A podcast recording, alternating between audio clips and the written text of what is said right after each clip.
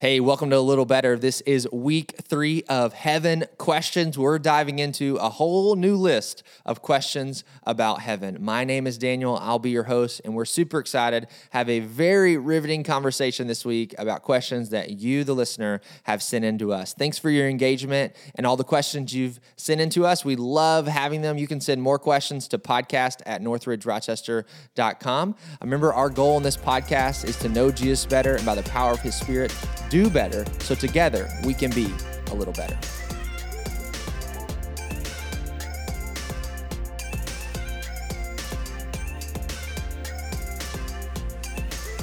All right, welcome to A Little Better. We're super excited to dive into the next installment, week 3 of Heaven Questions. Drew, are you ready?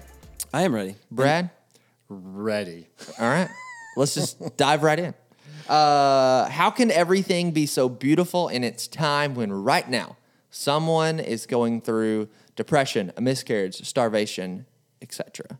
I think this person is referencing probably Ecclesiastes 3:1, which you used in the first week of the series, a verse in chapter 3 of Ecclesiastes about heaven or eternity be written on our hearts. So how would you guys answer that? I mean, this is a genuine, hard pain of wrestling with life on this earth, with all the injustice that we live with, the problem of evil and the rest, and just how, you know, these are the kinds of questions that lead to how can there be a God, you know, how can when all this stuff happens, but how can this in any way be good? I do think that's one of the benefits of heaven is that we will understand how God used such horrible things.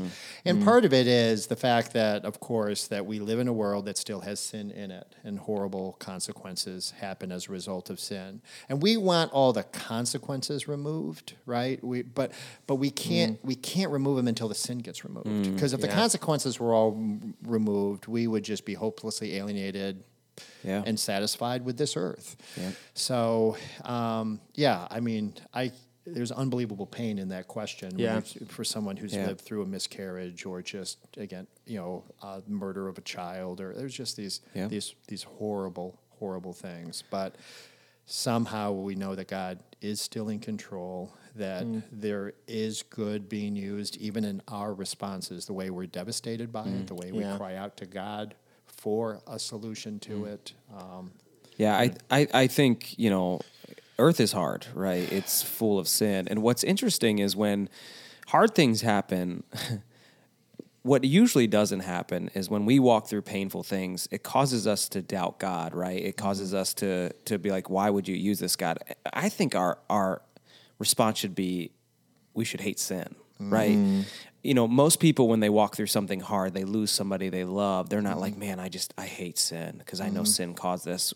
We blame God because he's sovereign, right? And so I think when we walk through hard times, it does two things for us, right? It should give us hope that God's going to make all things right, right? So all of this is going to go away because sin will no longer exist, right? And so it gives us hope for the future, and then it changes our lives today.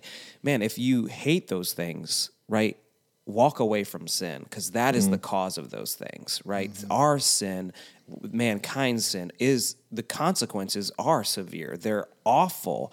And so, you know, I think God uses evil to remind us often of this is not what he wants. This is not what he has in store for us, but this is often what we choose. Right. But not to say that someone loses a child, looks back and says, how did I sin that God did this? Yeah. It's just that we live in a world that's is suffering. Yes, that's good clarity, right? Just because, your child dying is not a result of your direct sin, just the overarching sin for of mankind. That's good clarity. I was going to bring that up, but in the sense of I didn't disagree with anything you said, but I knew that was somebody was probably thinking that. Let's keep going. Let's keep rolling. How do we Christians save non-Christians for Christ once we get to heaven? We can't. Next question. Yeah, there's you can't, right? It's over, right? Yeah. You get a no lot of amount of time up on earth, mm-hmm. and you got to use it wisely. And I do think in heaven, with perfect mindsets, whenever judgment comes, that one of the greatest things we will mourn and regret is we didn't use our time on earth wisely. Mm-hmm. Yeah, we didn't live by heaven's value system. Urgency. With urgency. In Revelation, there's a period where the book of life gets open and the book of deeds, the book of works, and a lot of scholars believe the book of deeds isn't going to be like the sins you committed, but necessarily the godly deeds that you committed, the people that you invested in, shared life with, time and table, and so yeah, good. Next question: a person of another religion asked me, "How are there so many races if it all just started with Adam and Eve?" I don't think genetically we don't really have a problem with a single parents, Adam and Eve, fathering, being ancestors to all the races. Over time there are variation, so you do have, Asian characteristics, African characteristics, but European characteristics, but they all trace back. No one has a problem in science or the Bible with that tracing back to a single set of parents. Yeah, I think that's well said. I mean, I'm not a geneticist or doctor of genetics. You don't know everything, Drew? I mean, what the heck? Okay, if you want me, no. Where's my glasses? No. You have a week until the next podcast. That's right. Yeah, for real. That's good. All right, let's keep moving. Is there biblical support for a percentage of people or people groups needing to have heard about Jesus before he will return? Yeah, so they're asking, can someone... It really is the heart of this question. They're asking, can someone be saved without hearing about Jesus? I don't think they're asking that. I think they're just... That sounds like a good corollary to it. That gets all packed in there. That's coming later. Don't spoil somebody else's question, all right? Sorry. No, but the question is the rest of this entry says that a missionary mentioned this to them and they would like more information. Mm-hmm. I did a little digging around this, and Matthew 24:14 talks about Jesus is saying at the end times, he's saying, all nations will hear a testimony, and then the end will come. That's probably where people get most of this. And there's also the imagery of Revelation where every tribe, every tongue, nation is represented in the kingdom, which would seem to imply that we've got to get the gospel to every people group, in order for some representation for that people group to be in heaven. For sure. So I think that's where, we've seen a lot of campaigns in the past. There was the 1040 window. It was talked about, like, here's a whole lot of unreached people groups between latitude 10 and 40 degrees. I did some research in where we're at currently. Okay, let's hear it. Joshua Project says there are still 7,400 people groups who have never heard the gospel. Mm-hmm. Okay. That's people groups, not just people. Mm-hmm. And then according to the IMB, International Mission Board, it's the number of people is approximately 7.75 billion are in the world, and only 3 billion of those people, 40%, are considered unreached. So there's still 3 billion people in the world who've never heard the gospel. And that should just be a reminder to all of us. We got work to do. That's the urgency. We got work to do, right? Mm-hmm. And, that's what I love about Northridge is we invested in a village that hadn't heard the gospel, right, in Mara Mara. And so I think everybody has their part to play, whether it's, hey, I'm going to invest financially in a missionary who's going to go there, or I'm going to travel and do missions, or, hey, some people God's going to call into full-time missions away in your backyard or, all the way around the world. And this question may bring up for some person, maybe this person that asked, or maybe just somebody listening, like, okay, Northridge, what are we, doing now? That's great that we invested in a village then, but what are we doing right now? And this may seem like a commercial, but listen in December, because in December we're going to have our outreach director, Josh Horn, on, and he's going to be talking about what are we doing locally and internationally through Beyond ministry here at Northridge. That was a commercial, but I saw my opportunity. We need to charge Beyond for that. Yeah.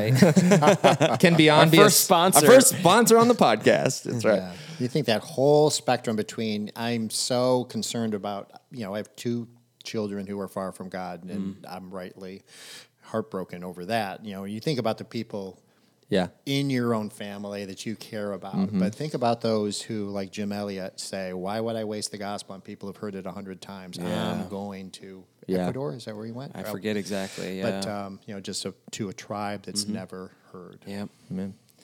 All right. Well, let's keep moving.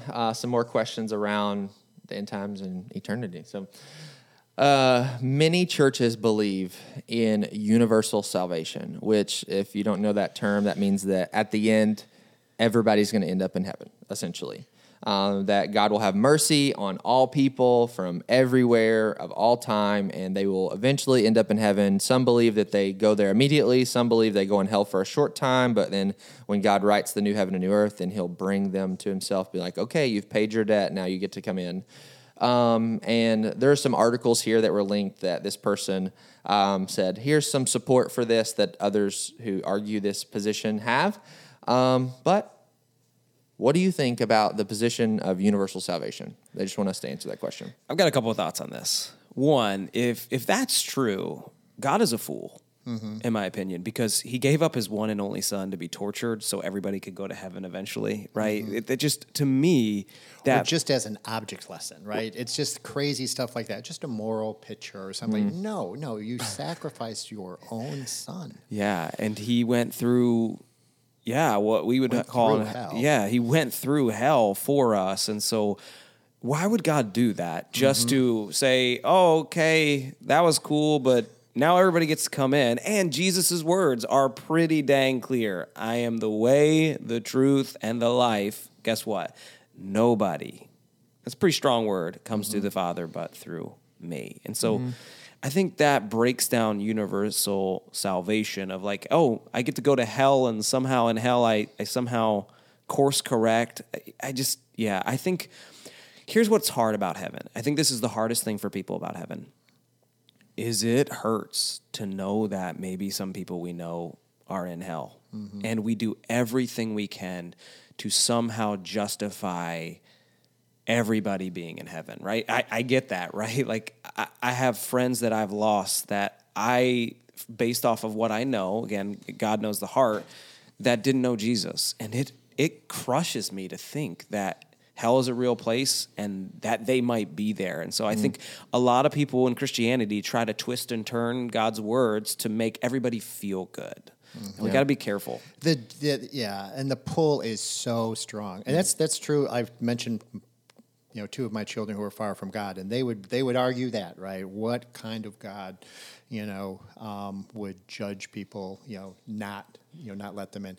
I think there's a few things about it. One is, again, we just don't take sin seriously enough, right? Yeah. We're just like, hey, you got problems, I got problems. Oh, you fell, oh man, I know. Yeah, I'm tempted by that as well too. Mm-hmm. Let's just all embrace one another and be authentic with one another, and can't we all just say, what's the big deal? But it's just too... We don't come close. I don't come close to understanding the holiness of God. Yeah. I don't come close to understanding the seriousness of sin. I mean, it's I feel like a crude picture, which is just like, can you imagine, committing adultery in full view of your wife? Mm. I mean, it's that... It's worse than that, right? In terms of how wrong it is, how it grieves God, and we just collectively, don't want to take it seriously in others or in ourselves, right? Mm-hmm. I mean, that is the brokenness, that should characterize us, because we are just continually getting a little more light on how broken and sinful, that we are. Mm. So there's some pride to it, right? Because we think we're doing okay, but that current is strong. Mm-hmm. I was listening to Aaron Rodgers talk, about, he grew up in California in a Christian home. He was involved with Young Life, but he had a friendship with Rob Bell, who wrote Love Wins, and now he's just like, how can anyone believe in a God who would send people to hell? Mm. Yeah, the pull is strong. Yeah, so many children in Christian families get sucked into. And what's funny in our current culture, right? That mentality, right? If we took that mentality and placed it on our justice system here, right? Mm-hmm. How could anybody send Larry Nassar to jail? Right? We would all be like, no, that guy deserves to be in jail. Mm-hmm. But we don't take that same mentality and apply it to us, right? And God is a God of justice. We have to remember that. He is holy, and his holiness requires him to punish sin, right? And so he made a way where he, like, think about how amazing that is. He made a way so he would, through Jesus, that we would be made righteous again. But everybody's mad. He's still provided a way. Right. Yeah. Universal hell is more consistent than universal heaven. Yeah. I think a few thoughts just surrounding this is one, I think people don't have a problem with Jesus being a way. The problem is when he says, I'm the only way. Yeah. That's the major problem. But just jumping off what you said, Brad, about sin is, looking at Jesus as the perfect human, our perfect example. He isn't an example. No, that's not the only thing he was, but he was an example.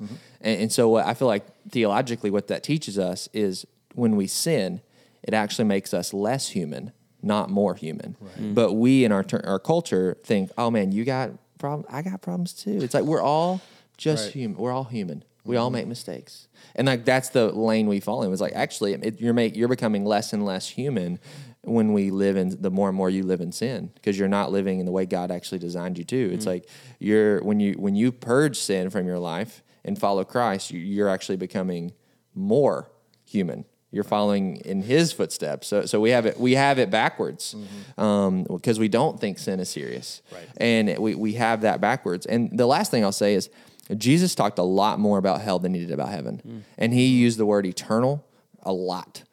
Just read through the Gospels and look at every time he says they will, this happens, and then the eternal judgment, then the eternal fire, then the eternal, he talks about hell a lot more than he talks about, heaven in those perspectives. It's not easy. Yeah, it's very easy. I mean, the right response is for me to change my life, and for me also to face the regrets of like all my missed opportunities. Let Jesus change your life.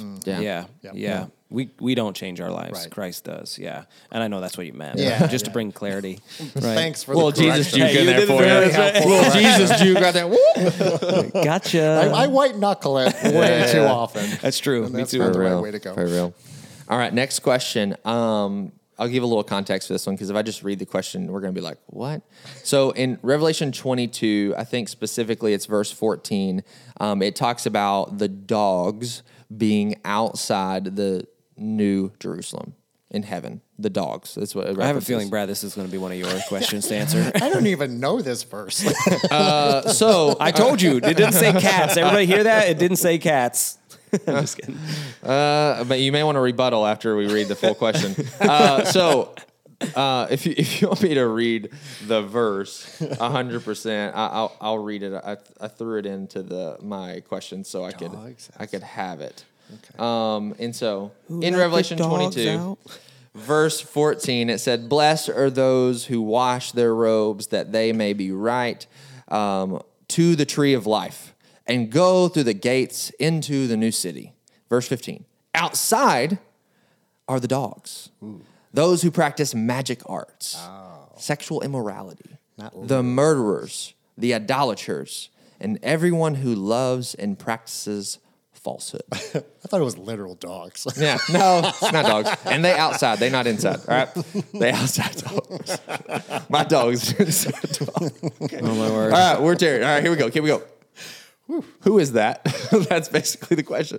Who are the dogs? Who is it that is living outside that new city, Jerusalem? Right? Those are sinners. Those are people who are locked out of the kingdom. Those are people under judgment. Those are people whose lives are controlled by sin. So, yeah, I mean, I think that's pretty clear who they are, right? The dogs is just kind of like referring to, it's not a nice word for them, right? It's the people who are far from God, the people who are practicing evil. Yeah. Not all cultures loved dogs the way we do. No. For sure. Yeah, a dog was a very not nice word to describe somebody. Yeah, in the New Testament, using the word dog was very derogatory in that room. And then Also, when you see in the New Testament Gentiles being referenced, a lot of the times that's just a reference of someone who's not a follower of God. Mm-hmm. And so we read that as like, oh, the nations. It's like, oh, yeah, all peoples or non-Jewish people. But a lot of the times it's being used as a metaphor of like somebody who is not a follower of Jesus, a pagan. And it has like really a lot of times no reference to their ethnic identity at all. No. It's really just tied into their identity. Are you a follower of Jesus or are you not? And if you're not, you're a Gentile. You're not a follower of the way. And so in summation, who's living outside the new city in Jerusalem? It's people that are not following Jesus who are in hell. Yeah. That's what Randy Alcorn says. I found an article where he references that, and other scholars are in line with that interpretation as well. Whoever asked that question, great job reading, right? Good like job. You obviously have to be reading your Bible. Yeah, it's like what? Who's to ask these questions? Yeah. So great job. Yeah, and a little teaser for the Revelation series coming. Yeah, it's in about 6 months. We're going to be grinding through. I'm sure we're going to be doing this again. Right? Hey, ask your questions. Get ready. Actually, I'm probably great learning lesson. John Calvin not ask your questions. Wrote a commentary on every book of the Bible except Revelation. That's right. If he threw up his hands, Drew, you boldly go where no man has gone before. Send your questions to D. Karshner and send them. They will be forwarded. All right. All right, let's keep rolling in this. So, next question. Is it a sin to be afraid of death and leaving this world, even though we know how wonderful heaven will be? Yeah, that's a tough question. I think it depends what level of fear you're at, right? Mm-hmm. The Bible consistently says, do not be afraid, right? Mm-hmm. But that doesn't mean we can't feel the emotion of fear. So, man, are there times where I'm afraid of dying? Sure. I think that's a natural human emotion. But I think you have to be careful when that level of fear grows to where it paralyzes you, where you can't do what you're called to do, where you are so trapped and consumed with that fear that you have anxiety and worry over it.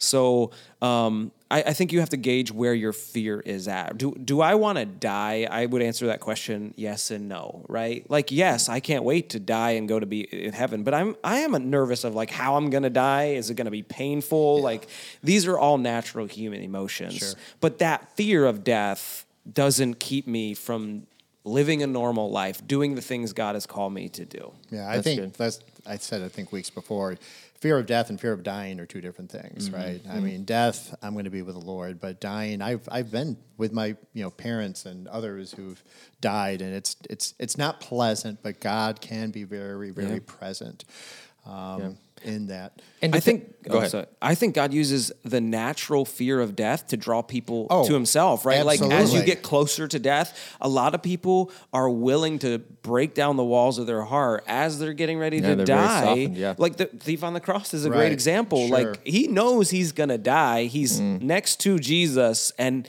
I think some of that fear of like what's gonna happen to me drew moments him to Jesus. Yeah, right. Absolutely. And you mentioned before, like, do not fear. That shows up a lot. You know, angels show up and they always say, "Do not fear."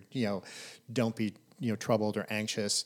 That, I know it's grammatically a command, but it really is an encouragement. Sure, yeah. It's a comfort. Yeah. I mean, even Jesus himself in the garden, those same words of anxiety is applied, to him. So as he faced death and wrath and the cross, he had anxiety about it, but he had trust and faith and was obedient. Yep. That's good. That's it. I love it. All right, this next question could be wordy, and it could be a little complicated, but I trust you guys. How do we reconcile, or do we even need to? This is me ad-libbing right here. The idea of ghost or spirits with the concept of heaven and hell. There's so many ghost stories out there that we've heard throughout the centuries. Is it possible for there to be a third spiritual realm, like purgatory? This is in the question. Or is there just a movement of spirits from there? What's going on here, Drew? The spirits, the heaven, the hell. Yeah. Can you contact the other side? That's okay. So let's bring some clarity to this, right? I think the Bible makes it clear that there is a spiritual realm, right? Mm-hmm. I think I forget where it is, but it says we don't fight against flesh and blood, but we fight against the powers of hell, right? So demons, right? I think I think if we had our eyes open to the spiritual realm and what is around us, I think it would blow our minds. We would need that angel to come say, do not be afraid. Yeah.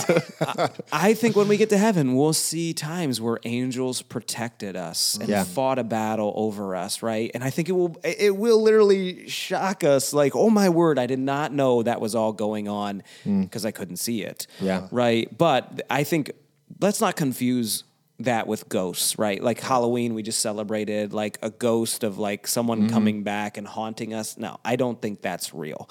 I do believe in demons and angels and this spiritual battle for our souls, for our protection. I do think that's very real and is going on every day. And we get caught up so much in flesh and blood that we often forget about the powers that we don't see, that we often don't think exists. You know, I think our culture is one of the first cultures who aren't big on the spiritual realm. You know, you go to other cultures, even today, in Africa and places like that, they put a huge emphasis on the spiritual realm. And the Bible is a spiritual book. And so I'll bring some clarity in. It looks like, Brad, you got some things in this. And so, you know, God... Smoke's flying, Brad. Yeah, ready? I see it in your eyes. The gears are being stripped. And so, you know, first, I would say this person's probably curious, and I'm just guessing, I'm presupposing that this person's probably curious about maybe loved ones that have passed away. Are like, they floating around? Can they be my guardian angel? And the answer to that's no. God did make angelic beings, that those are the angelic beings who are the spiritual forces. And then some of them fell, with Lucifer, Satan, the devil, whatever you want to call him, the adversary, when he rebelled against God. We see some places in Isaiah and Ezekiel where we see some insight into what happened there in that moment.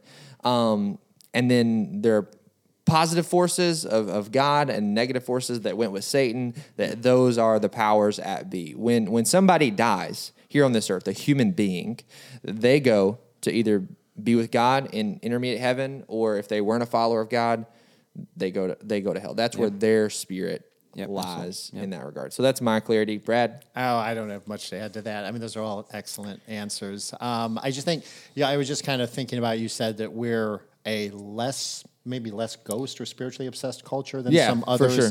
But I don't know how you think about that. I mean, every time you try to squash that out, it keeps popping back up. Right, I mean, there's tons of entertainment and stories and fantasies, about that sort of thing. I think I think in the Christian subculture of the West, like their Western world, we are like, we try to, even those difficult passages in the Bible where it's like seems like something super spiritual happened, we almost try to like, let me de-spiritualize this so we can understand it. Like we're functionally acting like as Gnostics at times. And we don't let the Bible be a spiritual book at times. Yeah. I'll say this and danger of muddying the waters. So what was mentioned before was all these ghost stories. So there's ghost stories, and those should all be set aside or at least put on a lower plane than biblical stories, right? We want to see what is let's look at some of the things happening in the Bible. And you do have that one troublesome story where Saul, right, summons the ghost of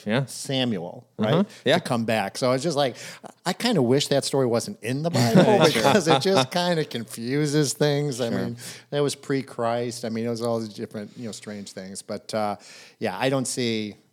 The Bible seems pretty clear. Yes, intermediate heaven's pretty well walled off, from here. And think just about when we get saved. Part of the spiritual world enters us, right? The Holy Spirit, right? We all believe the Holy Spirit exists, right? Mm-hmm. We don't see him, right? We're like, oh, wait. I guess no one can see me looking at my clothes. Some can, some can't, right? But like that's part of the spiritual world, like that we have access to, that lives in us, that we don't see, but is very present in our life. Yeah, that is the big question, it seems to me, is just the concept of transcendence, right? We live in a very secular, to be educated in the West is likely to be atheistic, likely to be a scientific materialist, that physical. Only what we can measure and see exists. Nothing else is beyond that. That's a big divide between those who believe that only matter and energy, that's all that exists, versus there is an ultimate, another reality, which we firmly believe. Yep. All right, next question. Will we have free will or freedom of thought? in heaven, or will we be so fixated on God's glory we won't need to think about anything else? Will we have the same thoughts 100% of the time that God has because we'll be so tethered to his mind? What do you think? Drew's far more gracious in answering this question. At some point, I just get I get impatient, you know. But it's just, I think that's such an impoverished view of what righteousness looks like. Like, we think good people are boring. Like, righteous people are boring. They just, it's just like, you know, where's the fun in that? But I mean, to look at Christ, who lived full righteousness. I mean, he was not a robotic automaton, whatever. But anyway, moving through the motions. I mean, he had a full spectrum of passions and feelings and these relationships and engagement and the rest. And, yet he was 100% aligned with the will of God. Yeah. And I think sometimes we think we get obsessed with this, with the will of God, that there's one exactly right choice or path to follow. No, there's many choices that please God. Yeah. Here's all kinds of ways you can live your life glorifying God, as a doctor, as a pastor, as a ditch digger, whatever. There's all kinds of things. So it's just, I think we somehow think that it's limited or boring, or to say that there's no choice or freedom, I think there's probably be a rich experience. Yeah, and we see it in Revelation 6, right? They ask God, "Hey, when how long do we got to wait?" So they obviously have some thoughts going in their head that God hasn't given them full clarity on, and so they're thinking "Oh God, when are you going to do this?" Right? So there is freedom to think, and again, it's going to be completely different than what our earthly minds can relate to. Because I do think every thought what we have will align with God's thoughts, but we'll be purged. Again, we've talked about this multiple times. We'll be purged from our sinful desires. Yes. That's continually came up. More freedom, but in less. Exactly, it is way more freedom, and it's like Brad says, when we are aligned with the will of God, it doesn't mean that there's only one path to take, right? You can worship God in so many ways, and there's freedom in that. So, hallelujah. All right, Drew, do fun and games exist in heaven? Do fun games? The fun and games. That's the next question. 100%. Yes. Absolutely. Right. I listen, I don't know how winning and losing is going to go. I just know I'm going to win, right? That's right. No. Praise the Lord. All right. But yes, I think we're going to laugh. We're going to play games. We're going to dance. We're going to sing. I think a lot of the things that I talked about, Sunday, the joys of the earth that you love in a better and godly way are going to be awesome. That's right. What does the NFL look like in heaven? Think about this. I can tell you. God's team wins. Speaking of, just a shout out to... Thanks for listening this week. I'm just kidding. We still got a little bit more left. Think of a fun wedding that you've been to, right? Not a boring one. It's supposed to be a picture of what heaven will be like. It's a marriage ceremony. Yeah. I know we have some flawed views of some things that may happen at weddings, but that's what's supposed to be. All right, next question in this. How do I speak to my children about heaven without making it sound like a fairy tale? This is great. Recently I've had the opportunity to do that, right? I think, one thing that we talked earlier about, evil and death and sin, right? But death actually has given me an opportunity with my kids to talk about heaven more because, my dad died and, kids are not dumb, right? They pick up on so much. And my kids would often ask hey, where's Pop? What is he doing? What's heaven like? And so I think, using opportunities such as death to talk to your kids as not dummies, but as kids who can understand, who can get it. I've seen my kids' grasp of heaven and eternity grow, and they're 7, 5, and 4, right? And so how do we make it not a fantasy? I think teaching the truth, right? So don't overplay heaven. Teach it the way the Word of God says. It's a place we should long for, a place where, where you get brush burns and it hurts. There won't be any more of those things. Yeah. One of the things my kids often over-exaggerate is the pain that they do, the cut. Anytime there's a cut or a brush burn, you would think, they've been shot, right? Yeah. And just to talk about to your kids, hey, God's made a home for us if we believe in him and we trust him, right? Those are important things. So don't just talk about heaven without talking about the way to get to heaven to your kids. But like he's made a way where you don't have to experience this anymore. The pain that you feel, like make it a real place. Yeah. There's a follow-up question that another parent sent in about a 4-year-old that they equate heaven with death, and it makes them like nervous, scared for heaven. How would you help if that was one of your kids? I mean, you have a 4-year-old. How would that help? How would you help as a dad? Yeah, I think I've went through this season with my 4-year-old Ruby Kate where, you know, anytime you talked about heaven, it correlated with Pop's death, right? And I think you defeat that fear by talking about the benefits of heaven, right? Yeah. You talk about what Pop is going to be doing. You know, even I mentioned this on Sunday. My kids would pray for protection over Pop. They would pray for make sure Pop's okay. And just saying, hey, guys, hold on. I know we interrupted a prayer. Lord, forgive us, right? But just saying to our kids, like, hey, you don't need to do that anymore. Pop is good. He's in the best place ever, right? And so death now becomes something that my kids, this sounds morbid, but not look forward to, but aren't afraid of, right? Because there is an option. There's an upgrade after death. There's a future after death that I think you can instill in your children. And again, I want to say this really, I think this is really important. I think parents do, I do this a lot, is like I downplay how much I think my kids can understand. And I think they understand a lot more than you give them credit for.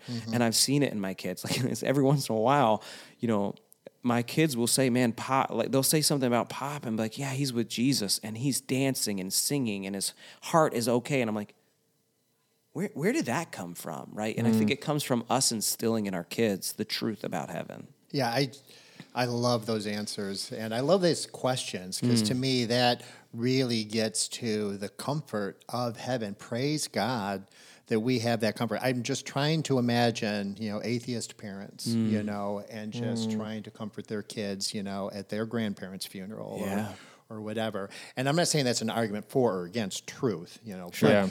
But just to say in that situation, we have a hope, and it's not just a desire, right? It's just like, well, I believe in heaven because it's better than the alternative. Right. No, we believe in heaven because a man came from heaven, God himself, Jesus, and showed his triumph over death, you know, and those are pretty strong credentials to argue for what comes later. Yeah, absolutely. Well, guys, thanks so much for listening or watching to this week of A Little Better. And we're not done yet. And so we have more heaven questions to come. I'm sure more will come, too. And I'm sure that more will be rolling in. Thanks so much for being an active listener, engaging with us, sending in questions. Continue to do so.